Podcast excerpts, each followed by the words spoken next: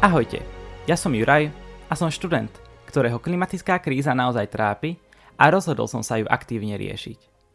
Práve počúvate podcast Všetci tu umrieme, v ktorom budeme rozoberať, či je to naozaj tak a čo môžeme urobiť, aby sme tomu predišli.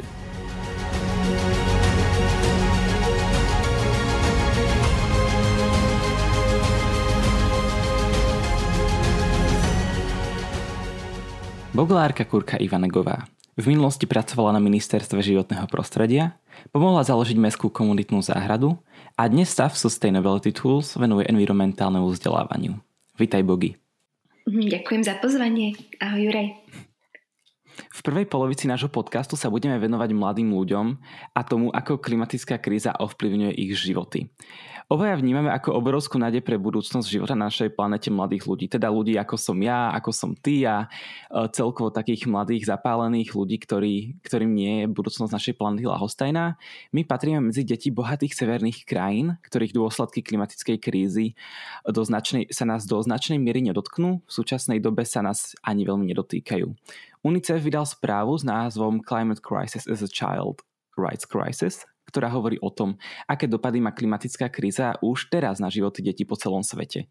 Čo nám dáta z tejto správy hovoria? Aká, aká vážna je táto situácia momentálne vo svete? Hm, to je veľmi dobrá otázka. Správa vlastne, aj táto správa poukazuje na to, akože viacero správ predtým, že vlastne prekračujeme možnosti našej planéty. Že sa už nachádzame v stavu klimatickej núdze, o ktorej je pochyb a s tou súvisí aj rozsiahla strata biodiverzity, rastú, pardon, rastúce znečistenie ovzdušia, pôdy, vody, oceánov, vlastne všetkých zložiek našej planéty.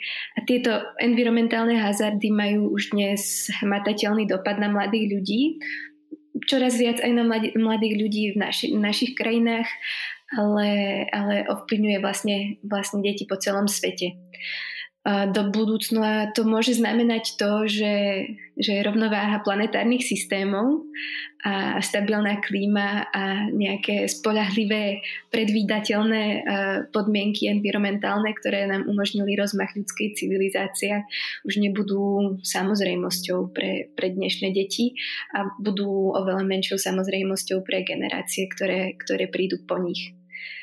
Takže vlastne ukazuje celkom také také zarážajúce, zarážajúce dáta, čo sa týka toho, toho rozsahu dopadov klimatických na, na dnešné deti a ukazuje, že takmer 600 milión detí je vystavených vysokému riziku záplav.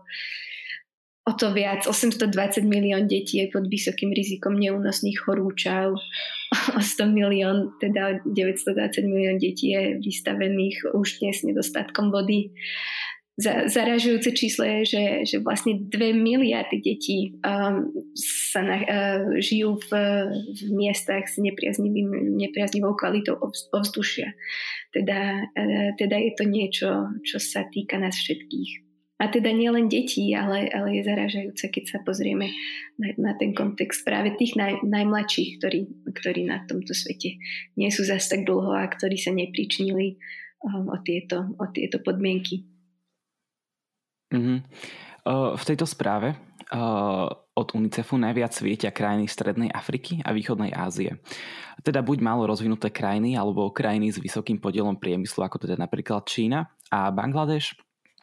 Ako vieme my, obyvatelia Strednej Európy, pomôcť týmto krajinám? Je to globálny aktivizmus, ktorý je v posledných rokoch u nás vo veľkom rozmachu? Je to znižovanie uhlíkovej stopy? Alebo sme sa už dostali do bodu, kedy je najefektívnejším nástrojom na bojovanie s dôsledkami klimatickej krízy v týchto krajinách posielanie peniazy? Si si vlastne sám odpovedal na, na túto otázku. Tým posledným bodom však. V, v otázke e, vlastne vo všetkých, vo všetkých tých bodoch, lebo vlastne my vieme, ako, ako obmedziť nárast e, priemerných globálnych teplot. My vieme, že potrebujeme znižovať uhlíkovú stopu a urgentne dekarbonizovať naše, naše systémy. Takže to, to je niečo, čo musíme spraviť čím skôr, a hovorí sa, že na to už nemáme veľa času a, a musíme znižiť tie emisie v následujúcich uh, vlastne niekedy v polovici našej dekády, aby sme, aby sme boli schopní dosiahnuť ten, ten bezpečný limit 1,5 stupňa Celzia do roku 2000, do konca storočia. Takže určite musíme znižovať uhlíkovú stopu. Určite musíme si uvedomovať dopad našich, našich aktivít na, na tie naj, najviac zraniteľné skupiny. A s tým, s tým ide ruka v ruke aj, aj vlastne uvedomenie, uvedomenie si našej zodpovednosti vlastne so sebou nesie aj uvedomenie si tých privilégií, s ktorými, s ktorými my tu žijeme a, a pohodlia. A, a samozrejme a, aj posielanie peňazí, ale v rámci nejakej kvalitnej, kvalitnej rozvojovej pomoci.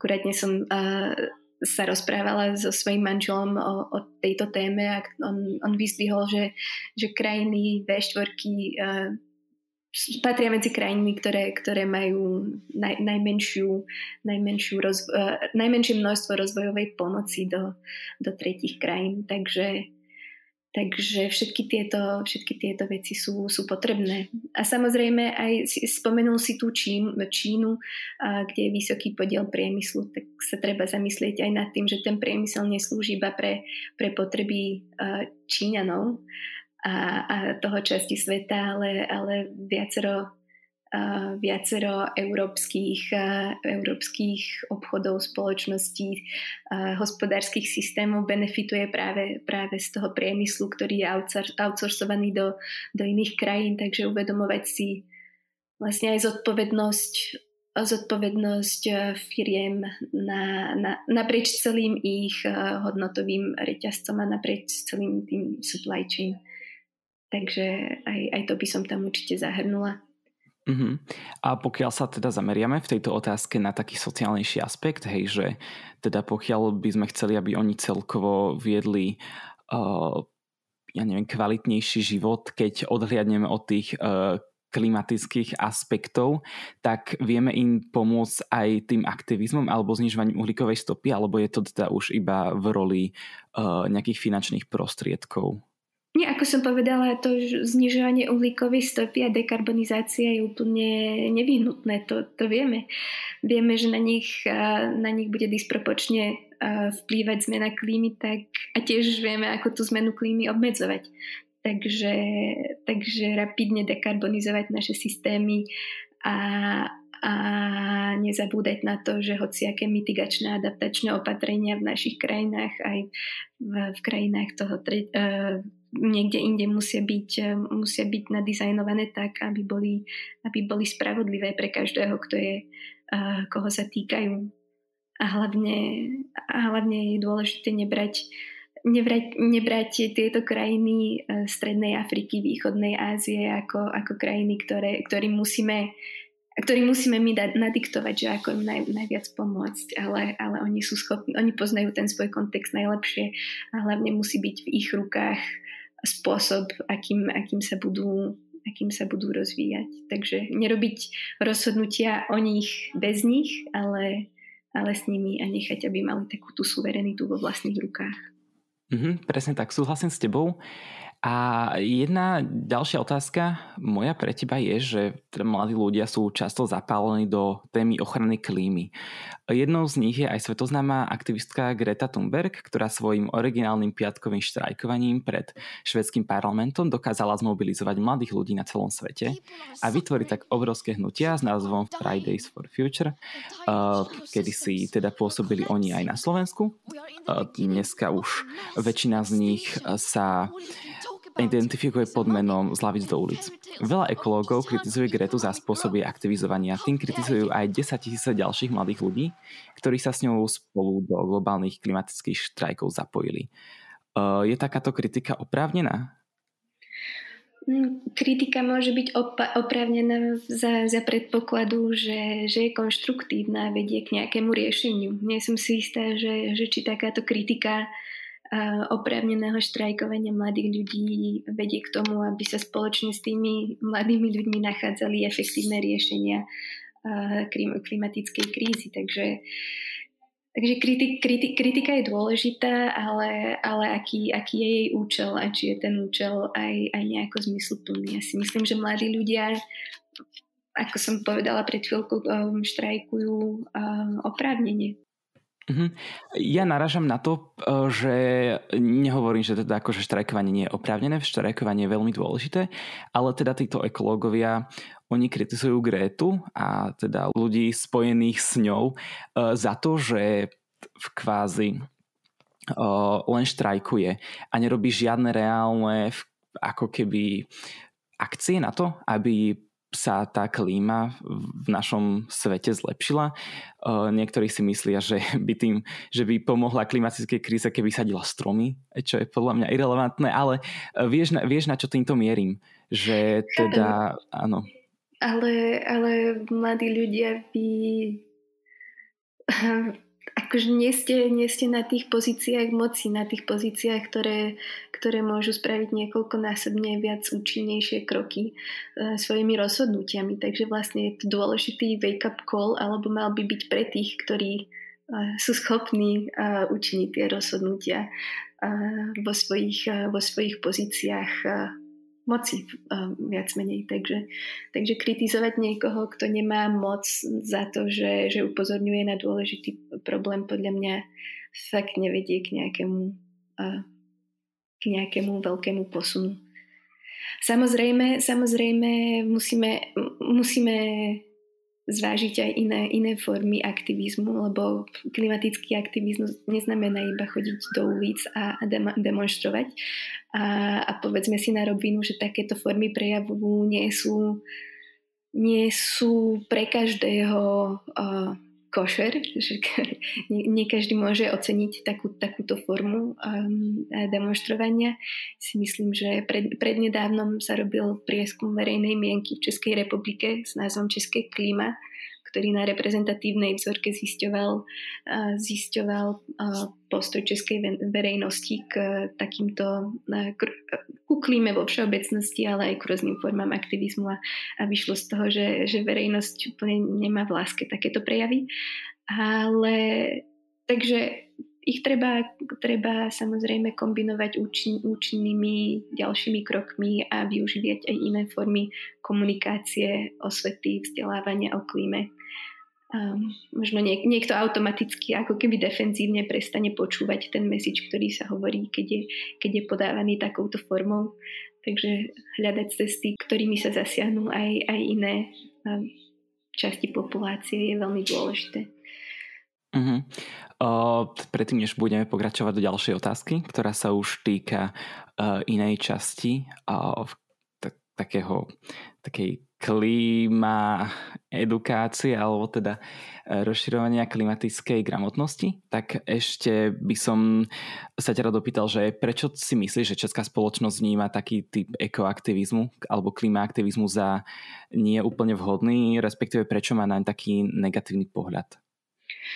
To je, to je dobrá otázka, na ktorú možno ešte, ešte teraz nemám, nemám odpoveď. No, tak ako som naznačila, že že, že proste takéto prejavy hlasné, hlučné nie sú, nie sú každým vítané, je to možno defenzívne. Ľudia väčšinou majú všelijaké obranné mechanizmy a hlavne aj keď, aj keď sa jedná o to, že keď ti niekto hovorí, že akým spôsobom máš, máš viesť uh, svoj život, čo, čo teda musíme, musíme zmeniť svoje návyky a, a spôsoby bytia v tej, v tej, klimatickej, v tej klimatickej kríze. Takže Takže to môže byť jeden z tých dôvodov, ale by som si musela naštudovať viac a spýtať sa kompetentnejších. Je to, je to vlastne obmedzenie takých našich, našich tradícií alebo tradičného spôsobu bytia. Však pre, pre, pre, niektoré, pre niektorý typ ľudí je úplne ohrozeným to, že, že voláme potom, aby sme obmedzili, obmedzili konzum mesa a, a mliečných výrobkov, však ako si to predstavuješ, však to je priamo ohrozenie našich, našej kultúry, našej, našej, našich tradícií, takže, um, takže možno to vnímajú ako hrozbu. Mm-hmm. To je dosť možné, uvidíme teda. Uh, za, za akým vysvetlením prídeš alebo prídu teda ľudia uh, o pár mesiacov. A presunieme sa teda na ďalšiu otázku ktorá sa týka už e, školského, nášho školského systému, alebo teda školského systému e, v Česku a na Slovensku. Je environmentálna výchova v našich školách dostatočná? Učia sa deti o klíme dosť?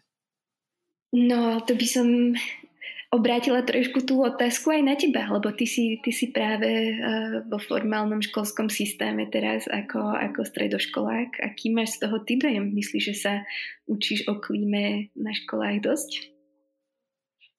Ja práve, že neviem nejak posúdiť, nejak sklbiť tie informácie, respektíve rozdeliť ich, že čo ja som sa naučil z toho školského systému a čo viem ako keby z takých iných zdrojov, hej, že uh, už tie informácie mám tak zliate všetky dokopy, že neviem to nejak rozlišiť, ale akože z môjho pohľadu podľa mňa separovanie odpadu a mm, re, redukovanie plastových sáčkov nestačí.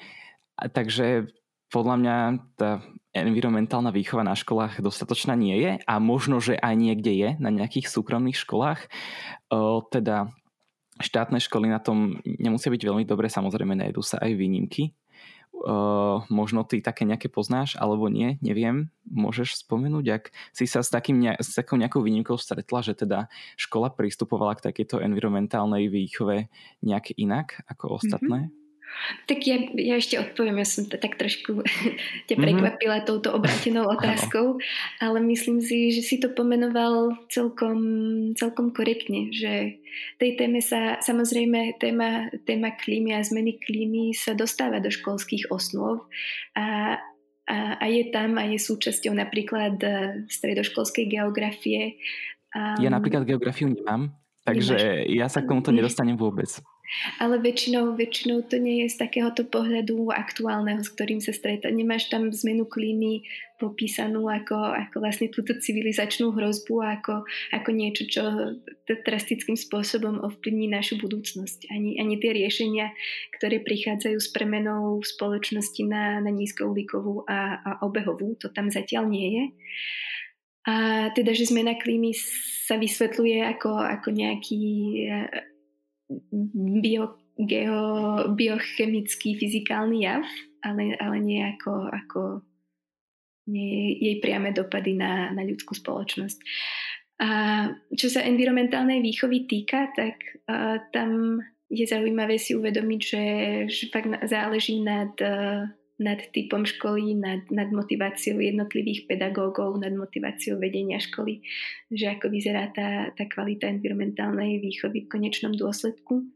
Školy majú možnosť to implementovať buď ako samostatný predmet, čo sa často teda asi, asi nedieje, alebo ako, alebo ako prierezovú tému. A častokrát však počujem, že environmentálne témy a témy, ktoré hraničia s nejakým zodpovedným životným štýlom, zodpovedným uvedomelou spotrebou, držateľnou spotrebou, sa možno dostávajú do školských do školských osnov ako keby na konci, na konci roka, keď už máte vyčerpané všetky ostatné hodiny, možno ako nejaké tábory alebo že pôjdete do školy v prírode, ale to nie je ten komplexný prístup, ktorý, ktorý je podľa mňa nevyhnutný preto, aby, aby sme sa začali environmentálne zodpovedne správať.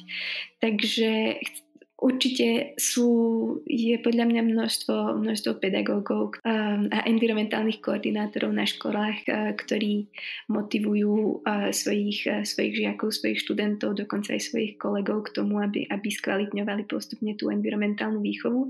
Avšak častokrát sa to deje ako keby z ich vlastnej, vlastnej iniciatívy a robia to nad rámec tých povinností, ktoré sú im už teraz určené sme uh, robili prednedávnom taký prieskum medzi slovenskými učiteľmi na stredných a základných školách o tom, ako práve pristupujú k týmto témam. Z toho sme zistili uh, napríklad aj to, že, že väčšina sa pripravuje na environmentálnu výchovu a na aktivity akože vo svojom voľnom čase. Je to niečo, uh, keď, by už mohli byť s rodinami alebo sa venovať iným veciam, tak, tak nad rámec ešte hľadajú hľadajú po, po internetoch eh, vhodné zdroje, ktoré môžu využiť.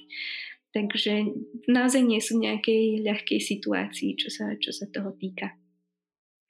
A ty si sa pýtal ešte na nejaké svetlé príklady, tak eh, určite, určite sú. Viem napríklad eh, v Šťavnických baniach je, ško- základná škola Maximiliana Hella, ktorá sa často spomína ako, ako svetlý príklad. Je to škola ktorá má vo svojich hodnotách aj zadefinovanú, že sa, že sa chcú venovať témam zmeny klímy. Majú viacero, viacero adaptačných prvkov v školskom areáli a v škole, ktoré ako keby aj, aj tým, že tam, že tam sú a že škola sa snaží aktívne zmierňovať svoj dopad na životné prostredie, je dobrým vzdelávacím prvkom.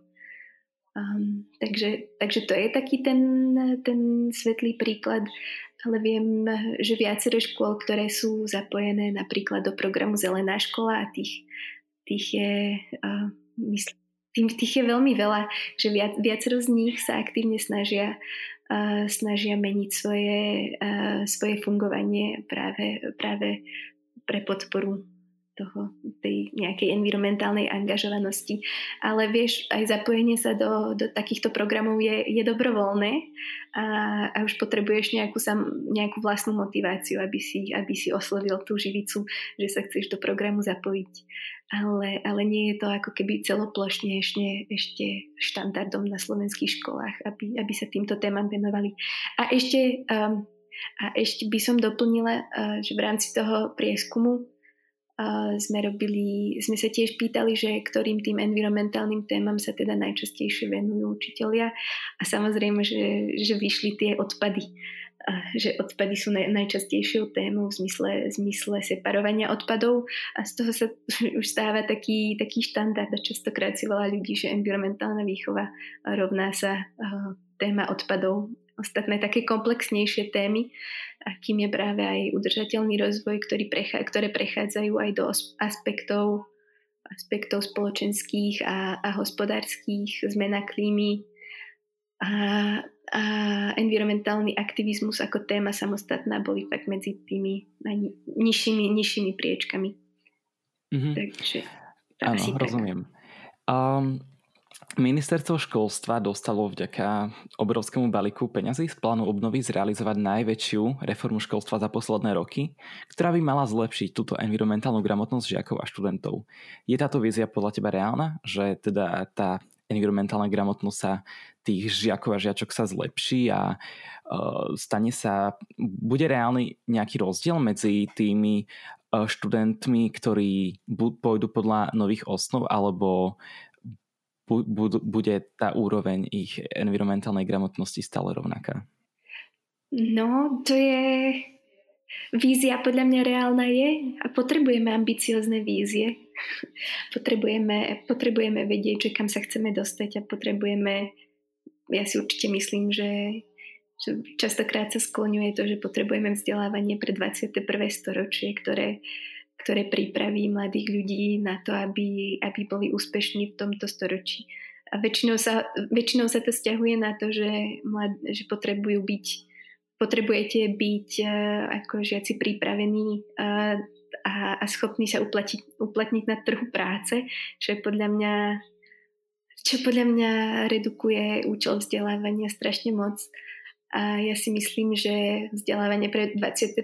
storočie musí znamenať to, aby ste ako mladí ľudia boli pripravení spolu vytvoriť lepšiu, lepšiu budúcnosť vlastne pre vás a, a pre nás všetkých. Samozrejme nie je to iba vašou zodpovednosťou, to vôbec nie, ale takéto kompetencie, ktoré prispievajú k tvorbe niečoho, niečoho lepšieho, podľa mňa musia byť medzi tými hodnotami, ktorým sa škola, škola venuje.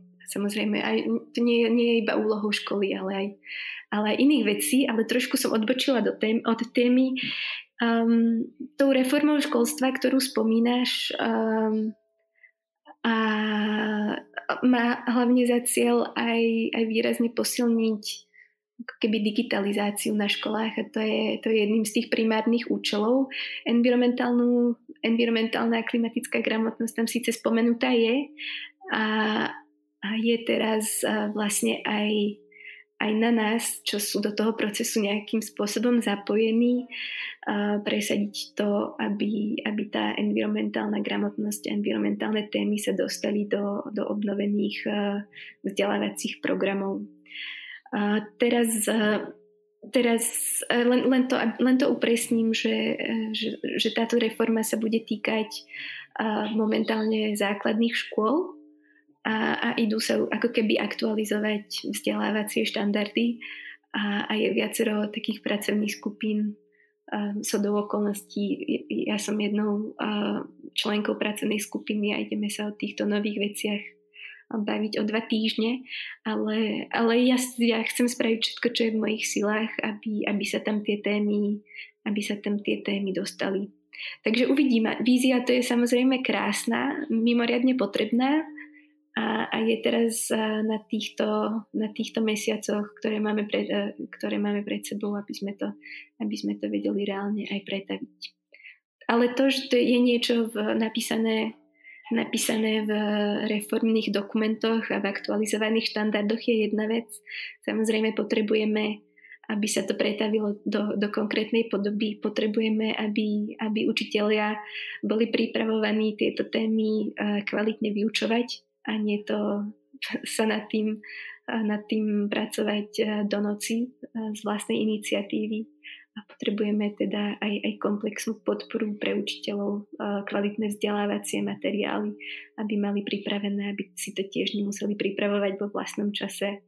Zahrňa to aj potrebu environmentálno-vzdelávacích organizácií, ktoré, ktoré pracujú už roky a dekády na, na podpore environmentálneho vzdelávania na školách. Takže je to taká, taká veľmi potrebná vec, ale potrebujeme ako keby súhru viacerých opatrení. A už budem ticho. Uh, neboj sa, už, už, ťa dlho, už ťa dlho nebudem trápiť s odpovediami. Mám na teba už iba jednu otázku, ktorú teda som ti dopredu neavizoval.